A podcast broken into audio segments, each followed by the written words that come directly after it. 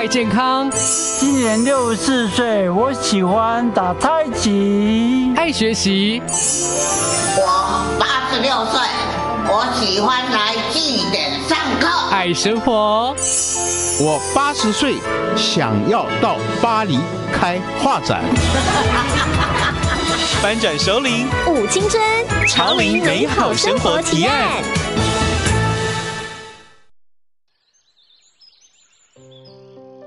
迎收听《翻转首领舞青春潮林美好生活提案》，我是快乐主理人碧莲。这个节目每一集都邀请到各个领域的专家达人，透过食衣住行娱乐各个面向，陪伴所的老大郎，还有即将迎接首领的你，最佳的潮林美好生活指引，带来这会舞花，一起过得健康快乐，撸啊撸笑人。每个礼拜六在港都电台九八点三播出，也会同步上架好事风云榜 Podcast 频道。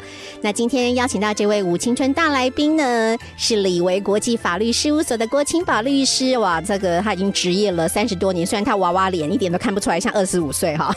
这位呢，郭清宝律师曾任中华民国律师公会全国联合会的前秘书长，也是高雄律师公会的前理事长。来欢迎我们的郭律师，谢谢谢谢我们美丽的碧莲，全球的。听众大家好，好，你看绿色格局就不一样哈，直接就是全球哈，的确是透过我们的好声 A P P，通过 YouTube，通过呃我们所有的 Podcast 都可以听到这一集的节目哦。那今天特别邀请到我们的郭清宝律师来呢，一定要问他法律的专业问题，这也是很多的长辈朋友啊，或者是有一些资产的父母亲们，其实一直在担心着。我们常在很多的社会新闻当中看到很多的遗产纠纷啊，就是明明好意想留留给。几谁啊？韦香蜜他们会打成一团，那么多的纠纷哈。那到底该怎么样超前部署，然后自己的未来的身后事呢？啊，特别请教我们的郭清宝律师，听说是可以生前写预立遗嘱，对不对？来交代遗产怎么分配啊？可是遗嘱很多种哎，到底要怎么写才是对的，才会有效呢？好的，呃，按照我们这个民法的规定呢，当然，呃，每一位都可以啊，依照自己的意愿。来对自己的财产做一些相关的规划。嗯，对。那遗嘱的话，呃，依照我们这个民法规定，有很多种类了哈。对，说有五种。对。哇。当然，这这这些遗嘱的方式的话，都有它不同的一个要事要件哈。嗯。所以呢，每一种情况都必须要按照我们民法的规定来办理。啊，依照民法的规定，其实遗嘱有自书的遗嘱，所以是自己写的，自己写。对，还有所谓公证遗嘱，在公证人面前做成的遗嘱。哦，就要有公证人。对，那是公证人，除了法院的公证人之外，现在你可以在我们一般民间还有所谓的民间公证人。哦，他的公证效果跟在法院的公证做出来的公证是一样的。哦，好，是的，所以很多另外呢，可能大家比较不熟悉，像像蜜蜂遗嘱啦。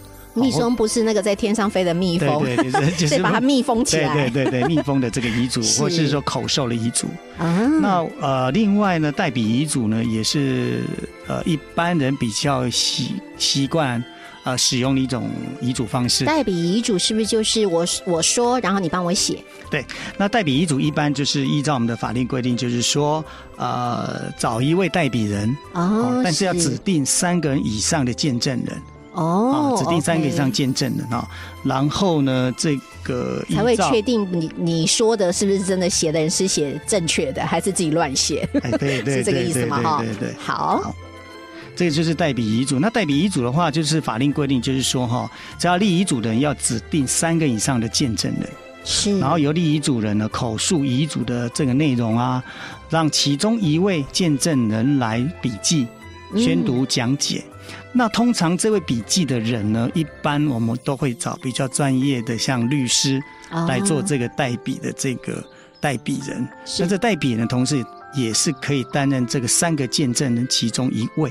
哦，OK，好，所以这跟我们过去想想说，哎，遗嘱是不是就是自己写一写就算遗嘱了？其实不是，对不对？啊，其实哈，碧莲啊，是遗嘱自己写也是有效的。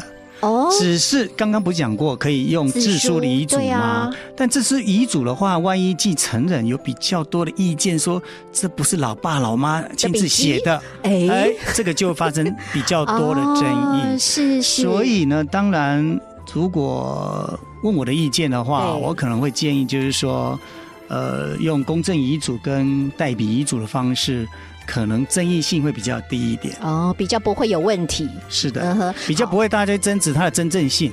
对对对，因为我们就是社会案件听很多嘛，对不对 哈？是的好，那所谓的遗嘱信托又是什么？遗嘱信托啊，遗嘱信托就是把这个呃，在遗嘱里面呢，呃，将你的资产做一个信托的规划。哦，是，就遗嘱是一件事情，可是把你的资产当中如何去处理，这就是遗嘱信托了。对 o 那这是遗嘱信托嘛，哈。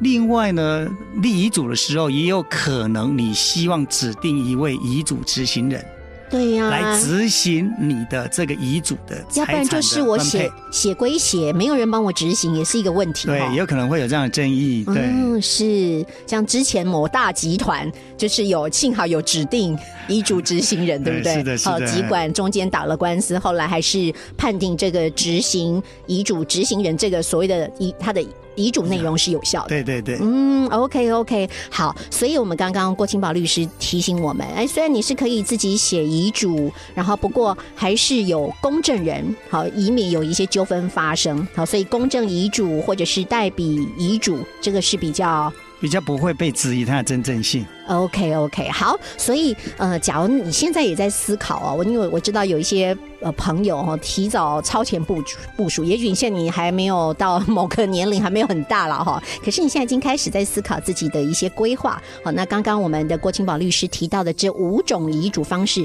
也可以给大家参考。那假如因为我们今天谈论的很多的内容都是感觉你只要有一点觉得生硬，没有关系哦，因为这个我们的 Pockets 也好，或者是我们上架 YouTube 也好，你可以反复收收听。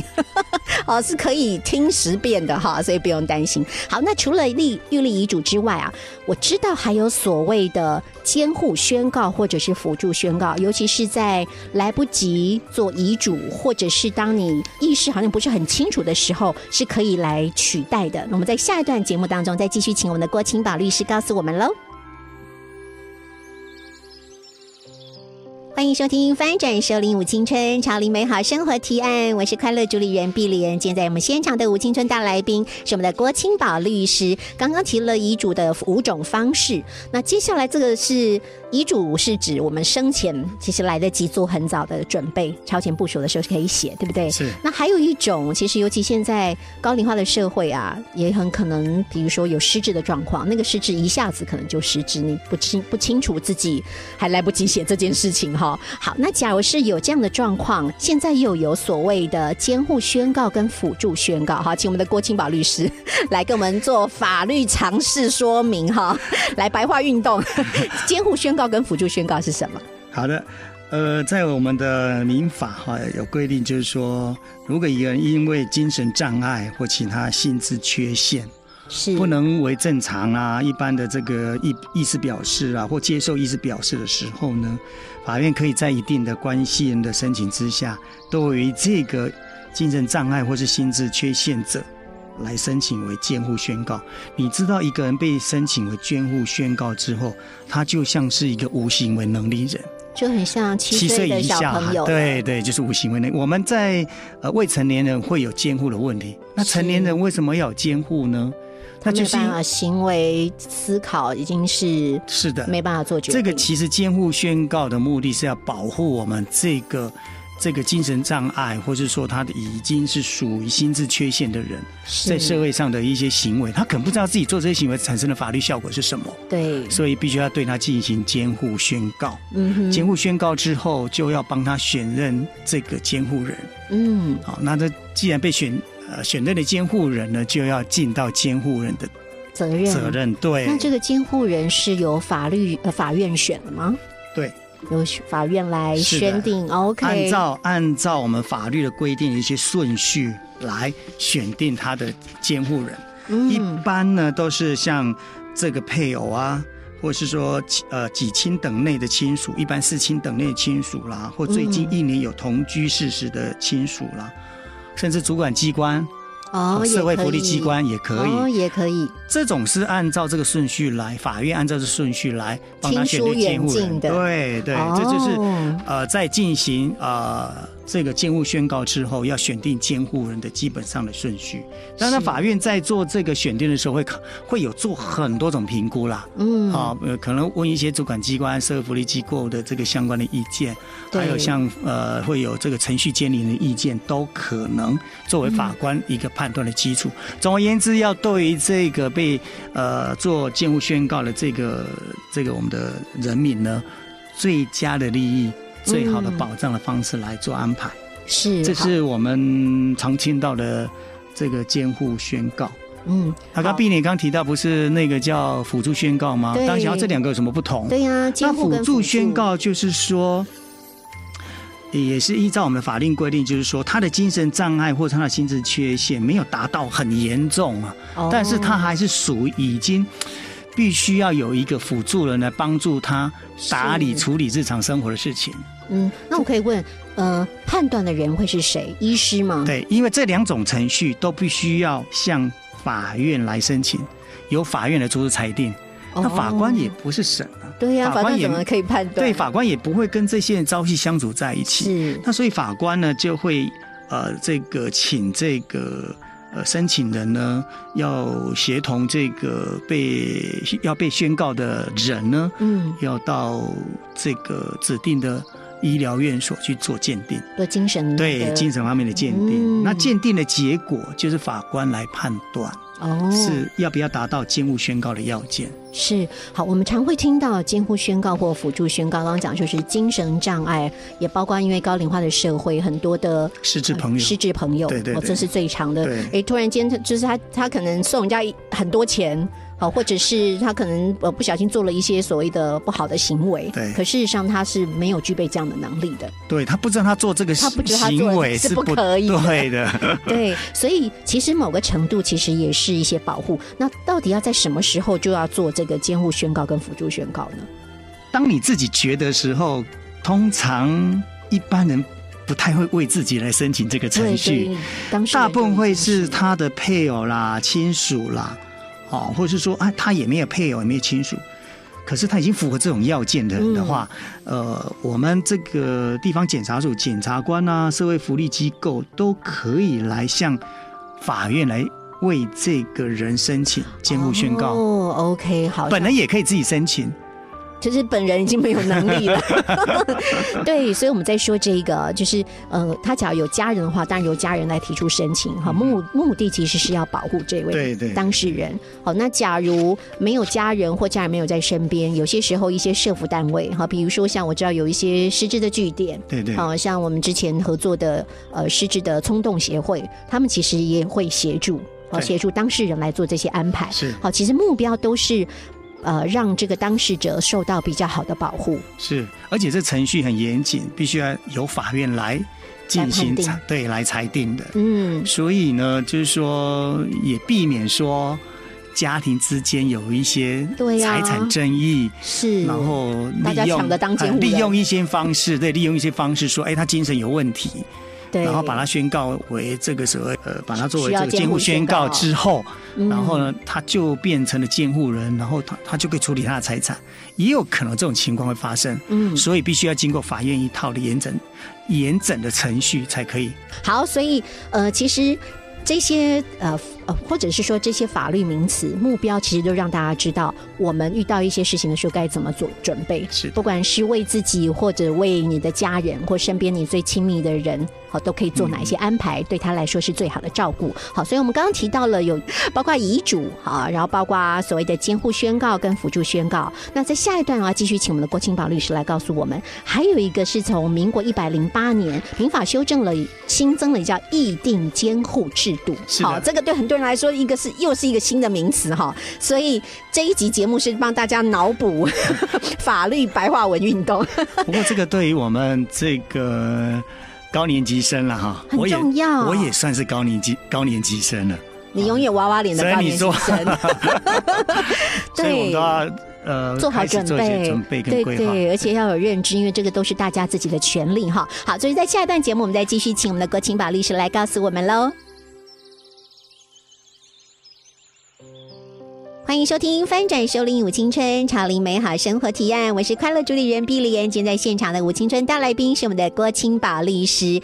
刚有人帮大家脑补了，就是包括写遗嘱的方式有五种，然后有监护宣告、有辅助宣告，都是来帮助一些有精神障碍的朋友们哈。那接下来还有这个，也是我觉得这是很新的法条。哦，一个新的修法。那在日本，我知道已经推行多年了。在台湾，从一百零八年修正民法之后，也通过了叫议定监护制度。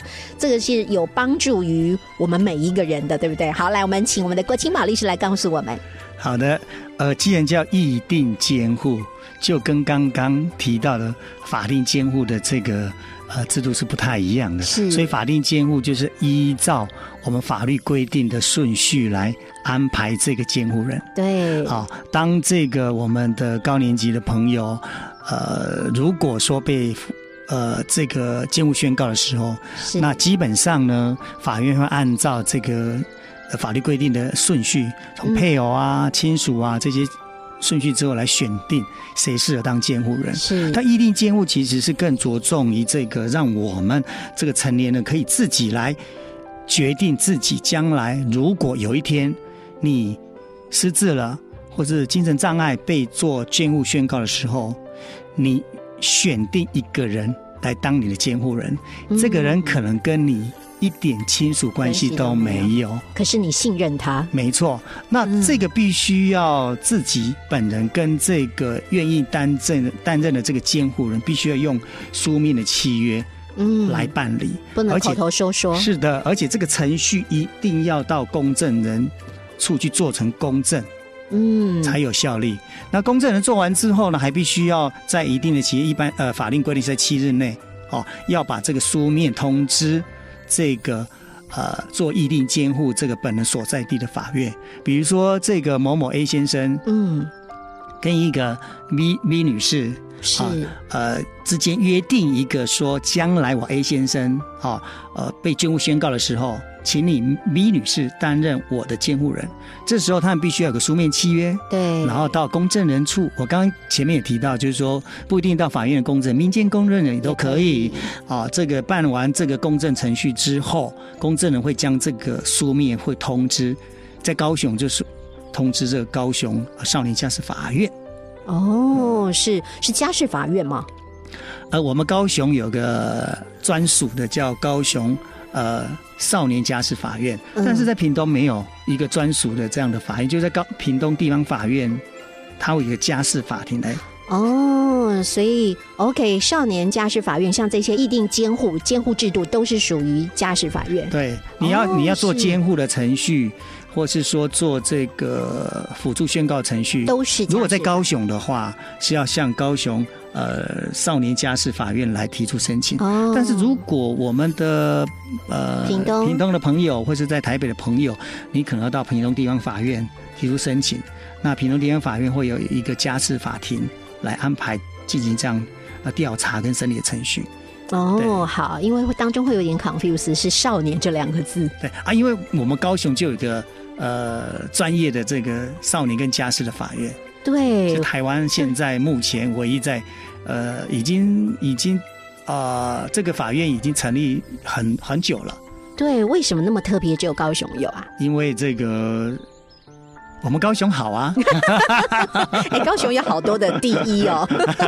而且我知道郭清宝律师事实上有出版了一本书，对不对？不是我出版的哦，你你是你是编当年我当年担任这个高雄律师公会理事长的时候，跟我们高雄少年家事法院呢。呃，编辑委员会呢，我们合著了一本书，叫《少年家事事件的二十四堂课》。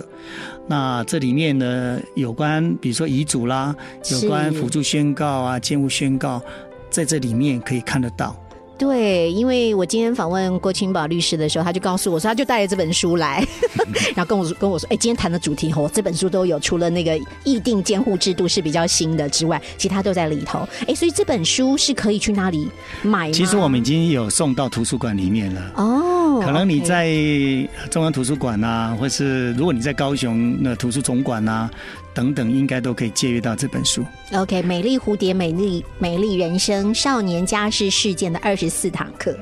呃，很很棒哎哈！所以，假如今天听完节目，你觉得不过瘾，你想要更深入了解、具备自己一些法律能力跟常识的话，欢迎，因为那个都是图书馆对，到图书馆去借阅都行。好，而且里面几乎都是个案，对不对？对就是很多的案例，好，可以辅助更多的说明哈。好，所以呃，现在大家知道了哦，以前是法院监护制度哈，当你要申请的监护宣告的时候，那现在这个议定监护制度，其实就是你有可以由当事人自己来决定我要找谁来当我的监护人，是的。可以这么说嘛哈。然后，当当这个被宣告哦，被宣告那个呃监护宣告的时候，这时候法院呢就要尊重这个议定监护契约书所选定的人来担任监护人，就不用依照那个法律规定的这个呃法定监护的顺序来对对来考量了。就是这是变成第一顺位啦，对你自己选的意定监护人是第一顺位了哦，这也是尊重你自己的意愿了。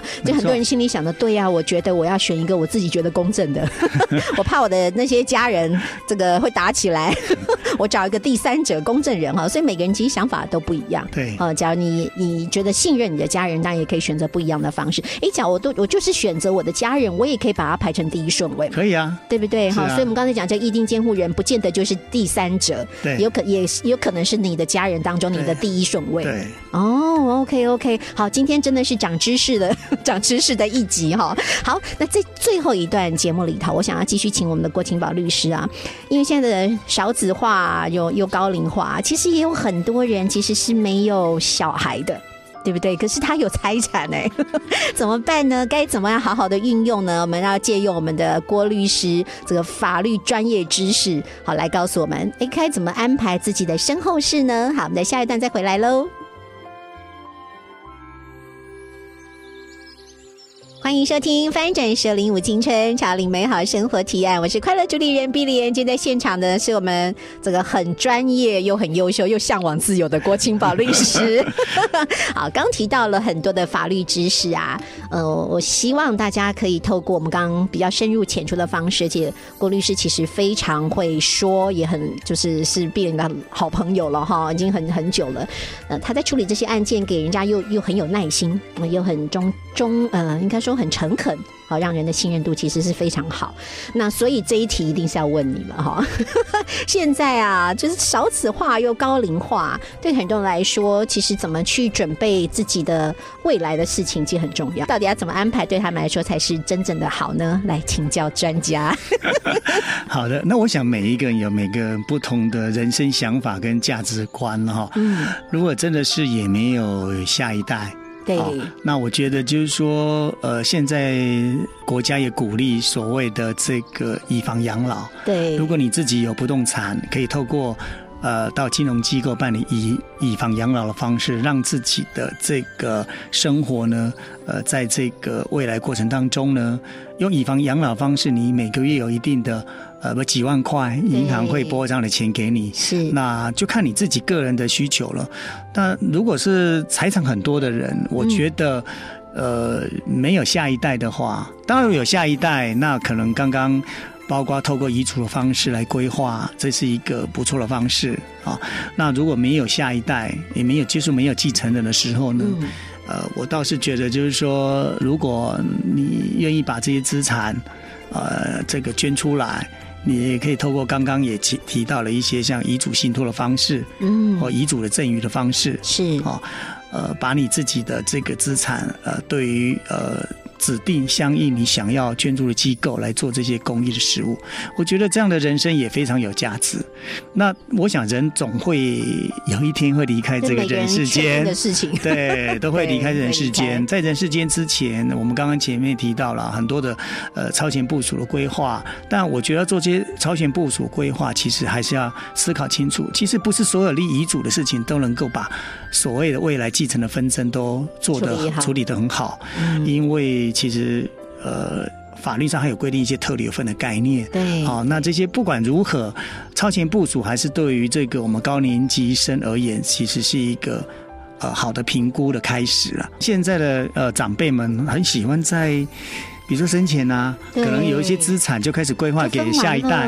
那、嗯那这样子，你自己的主导权可能就没了真的，哦！你一些现金都都分年赠与给孩子了，然后呢，不动产也就很早就把它做移转给自己的孩子。这个在税务规划上不见得会是一个最恰当的方式，其实要找更专业的人，税务专家、法律专家来做一些评估，比较适当。嗯好那当然呢，你保有自己的资产，你就有更多的自主权嘛。对呀，所以其实我们应该要主张这件事情。这其实刚刚提到，就是说，其实就监护的部分的话，也可以考量议定监护对啊。你议定就用以自己的呃想法选任适当的人，在自己被做宣监护宣告的时候，能由这一位呃你自己信得过的人啊来担任监护人，而不是呃依照所谓法律规定的这些顺序来安排。嗯，好，让你可以真正放心的，然后就是安心的离开，对不对？哈，很多事情其实是真真的，第一个先照顾好自己，然后也做好一些规划。好，不管是呃财产的规划，或者是你人生最后这一段你的规划是什么？那刚刚其实我们的郭清宝律师也跟碧莲说，而且看看过那么多的事情，他觉得有几个字可以送给大家。诶，应该是现在如果未来碰碰到一些纷争了哈，呃，我我这个五五年级生哈，呃，讲放下跟释怀这两个字，好像稍微有点老成了一点。嗯，但是我们发现，其实有很多事情要让自己呃更自在、更自由的话，嗯。到最后如果事情处理到最后不是如你满意的情况，可能放下跟释怀是让你心灵更自由、生活更自在的一个方法。嗯。但这不容易啊。对呀、放下跟释怀其实都是很有智慧的话语。嗯，说了只有四个字，可是可能要去体会，可能要好几辈子。不过都要祝福大家哈，尤其在我们说处理遗嘱或处理财产这件事情，当然每个人想的都不一样，价值观思考，然后。大家都想要，也许都有想到那个最佳利益。有人是为自己，有人是为这个家，有人为父母亲。每个人想的都不一样，都不能说谁错。好，可是总是家和万事兴吧。好，心里头不要有任何的遗憾。是啊，嗯，所以超前部署是有必要哦啊，所以呃，其实自自己呢，呃，在呃准备要用遗嘱来规划一些事情的时候，我倒是觉得还是征询一些呃法律啦、税务相关的专家的一些意见，再把遗嘱的细项把它确立化，嗯。因为有时候一些规划其实不见得好像是很适当的方法，嗯，也有可能会因此造成更多的纷争。哦，那不如就是说，你不用遗嘱的话，按照法律规定，就依照依照这个法定继承人的顺序，相应去平均是继承，大家觉得很公平。嗯，但有时候立遗嘱是因为可能觉得说，在生前有部分的继承人对于啊这个利益主人好比较多的照顾，嗯他可能需要多给他一些。对对，可是这个可能也会造成未来纷争的方的情况会出现。嗯，好，这时候就需要请专家律师 郭清宝律师了。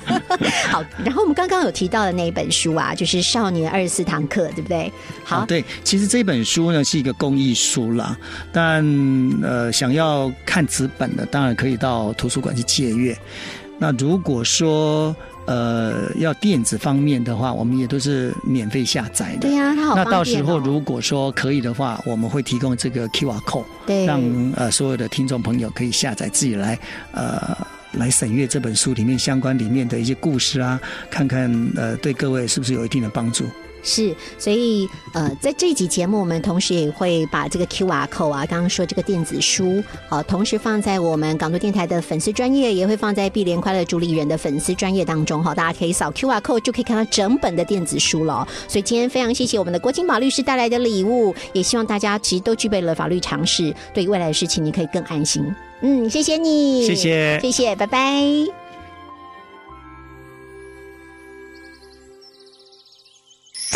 港都电台邀您一同翻转熟龄幸福人生。